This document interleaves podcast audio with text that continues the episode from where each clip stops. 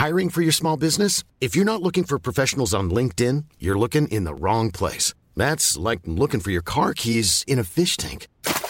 LinkedIn helps you hire professionals you can't find anywhere else, even those who aren't actively searching for a new job but might be open to the perfect role. In a given month, over 70% of LinkedIn users don't even visit other leading job sites. So start looking in the right place. With LinkedIn, you can hire professionals like a professional. Post your free job on linkedin.com slash people today. En revenant à la lampe à huile, je ne crois pas au modèle Amish. But there is one more thing. Don't try to be too smart. Pay taxes when, when you have to pay taxes. Je ne peux pas répondre à, à, votre question, Monsieur le Président, parce que je n'ai pas de monde connecté. And that was a big mistake, and I'm sorry. Welcome to the Cybertruck Unveil. Voilà, je suis localisé en Allemagne. Signaux faibles, le podcast de siècle digital qui décode l'actualité du numérique. Bonjour à toutes et à tous, nous sommes le 16 février 2023, vous écoutez un podcast de siècle digital et voici le sommaire. On débute avec le Netflix français Salto qui ferme définitivement ses portes, ça y est, c'est vraiment fini. La Chine ensuite appelle la France à renforcer la coopération technologique face aux courants contraires, une allusion aux États-Unis. Orange après ça l'opérateur français a dévoilé sa nouvelle stratégie centrée sur l'Afrique et sur la cybersécurité. Et dernière actualité du jour, le casque de réalité mixte d'Apple fera ses débuts à la WWDC. Beaucoup d'informations françaises dans l'épisode d'aujourd'hui. Hein. Allez, on commence par la première actualité sur une plateforme française, hein, du coup, et oui, c'est parti, bonne écoute. Mercredi soir était un jour funeste pour le streaming français. Le Netflix à la française, la plateforme Salto s'arrête définitivement. France Télévisions, M6 et TF1, toutes trois détentrices à parts égales de la plateforme, l'ont annoncé officiellement. Un mandataire judiciaire donnera prochainement le calendrier d'arrêt de Salto et de ses abonnements. Les abonnés recevront dans les jours qui viennent des informations à ce sujet. Et il faut le dire, cette fin de Salto, eh bien, elle n'a rien d'une surprise. On la voyait venir. Pour rappel, Salto a été lancé en 2020 au prix de 7,99 euros par mois, mais dès la fin 2022, la plateforme était à l'agonie. Lundi, par exemple, le site indiquait déjà qu'elle ne prenait plus de nouveaux abonnés, ce qui en général est un signe assez fort de disparition imminente. Mais déjà avant ça, on se doutait de cette fin. En fait, c'est vraiment prévisible depuis l'échec fin septembre de la fusion entre TF1 et M6. Pour résumer, le plan initial des trois détenteurs était assez simple. Après la fusion entre les deux chaînes de télévision, France Télévisions devait revendre ses parts à la nouvelle entité.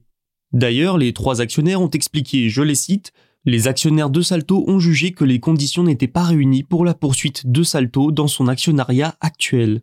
Mais ils accusent aussi les opérateurs télécoms de leur avoir mis des bâtons dans les roues à cause, je cite encore, du refus de la plupart des opérateurs fournisseurs d'accès à Internet de distribuer la plateforme à l'instar des plateformes américaines.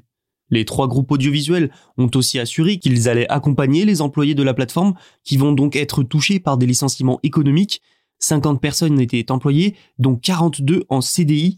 Selon les résultats annuels de TF1 et de M6, le service de streaming leur a coûté 46 millions d'euros chacun en 2022. Cette fin de salto, c'est au final surtout l'échec d'un Netflix à la française, une stratégie parfois floue dans un marché ultra dominé par les plateformes américaines que vous connaissez tous, des Américains qui ont des moyens autrement plus élevés que les Français. Cet échec pose peut-être aussi la question de la pertinence et de la faisabilité d'une plateforme de streaming 100% française.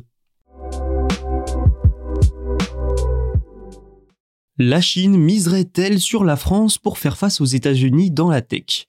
Le chef de la diplomatie chinoise a en tout cas appelé la France à renforcer leur coopération sur les questions technologiques et de commerce face au, je cite, courant contraire. Ces déclarations sont le signe des efforts de la nation asiatique pour contrer les États-Unis et leurs restrictions. Et oui, par vent contraire, la Chine entend sûrement les États-Unis. Wang Yi a déclaré mercredi à la ministre française des Affaires étrangères Catherine Colonna lors d'une réunion à Paris que les deux pays doivent poursuivre leur tradition d'indépendance et d'autodétermination. Mais soyons précis. Le diplomate chinois a exactement dit Face au courant défavorable de la mondialisation et au découplage et à la déconnexion des pays individuels, la Chine et la France doivent continuer à pratiquer le multilatéralisme, sauvegarder le libre-échange et renforcer la coopération scientifique et technologique internationale. Selon les représentants des deux nations, la guerre en Ukraine a aussi été évoquée durant l'entrevue et la ministre française en aurait profité pour appeler la Chine à intensifier la pression sur la Russie pour permettre le retour au respect des principes fondamentaux de la Charte des Nations Unies. Mais revenons à ses commentaires sur la technologie et le commerce. C'est évidemment un effort pour contrer les restrictions américaines, on peut aussi y voir une réaction à l'accord conclu par les États-Unis, les Pays-Bas et le Japon le mois dernier, un accord qui vise à accentuer les restrictions à l'exportation de certaines machines de fabrication de puces avancées vers la Chine.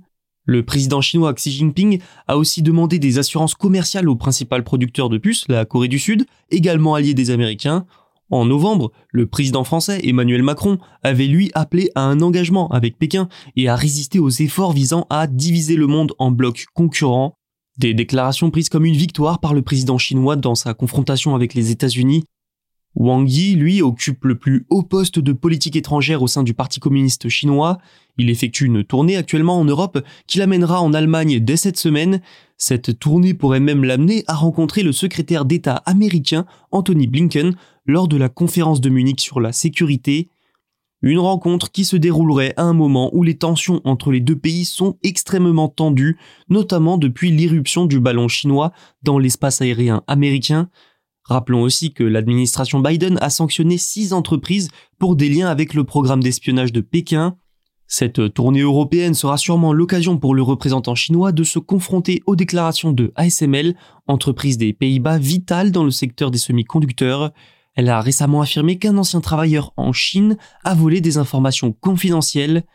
Vous l'aurez compris, cette visite en Europe est donc très très stratégique pour la Chine.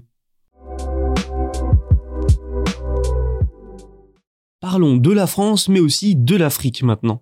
La directrice générale d'Orange, Christelle Heidman, a annoncé un nouveau plan stratégique à l'horizon 2030 pour l'opérateur télécom un plan qui se concentrera sur son activité principale de télécommunication et qui stimulera la croissance en Afrique. L'entreprise mettra également l'accent sur la cybersécurité.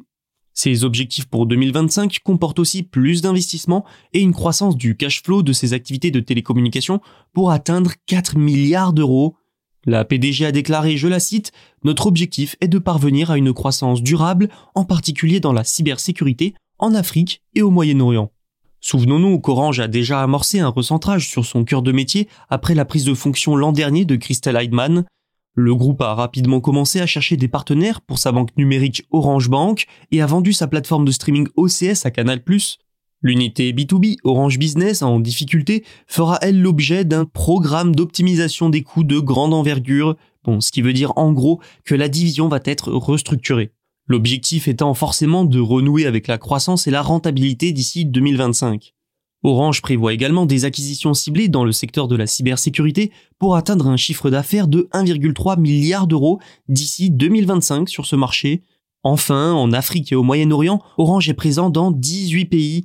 L'opérateur y vise une croissance annuelle moyenne de ses revenus de 7% entre 2022 et 2025 et une augmentation significative de sa rentabilité sur la même période.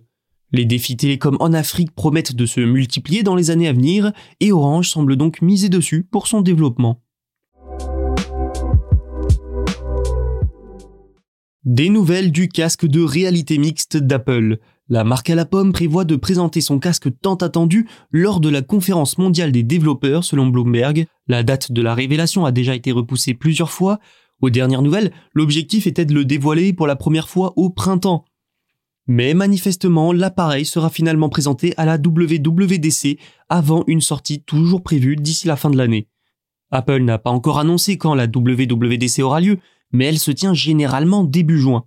La société aurait retardé une nouvelle fois le lancement en raison de problèmes matériels et logiciels. On sait déjà plusieurs choses sur ce casque, notamment qu'il s'appellerait le Reality Pro, il devrait être un appareil très puissant avec des fonctionnalités comme le suivi des mains, la représentation réaliste d'une personne à qui vous parlez via FaceTime ou encore une couronne numérique qui vous permet de basculer hors réalité virtuelle. Sans surprise pour une telle technologie et surtout pour un produit Apple, tout ça, ça a un coût et pas des moindres. Apple prévoirait de fixer le prix du casque à environ 3000 dollars. Oui, niveau accessibilité, on repassera. Rendez-vous donc en juin pour découvrir ce casque qui va peut-être bousculer un marché émergent dominé par Meta. C'est tout pour aujourd'hui et c'est déjà pas mal. N'oubliez pas de vous abonner si ça vous a plu et d'écouter les autres épisodes sur siècledigital.fr et les plateformes de streaming. À demain. Planning for your next trip? Elevate your travel style with Quince. Quince has all the jet-setting essentials you'll want for your next getaway, like European linen, premium luggage options, buttery soft Italian leather bags, and so much more. And it's all priced at 50 to 80% less than similar brands. Plus, Quince only works with factories that use safe and ethical manufacturing practices. Pack your bags with high-quality essentials you'll be wearing for vacations to come with Quince. Go to quince.com slash trip for free shipping and 365-day returns.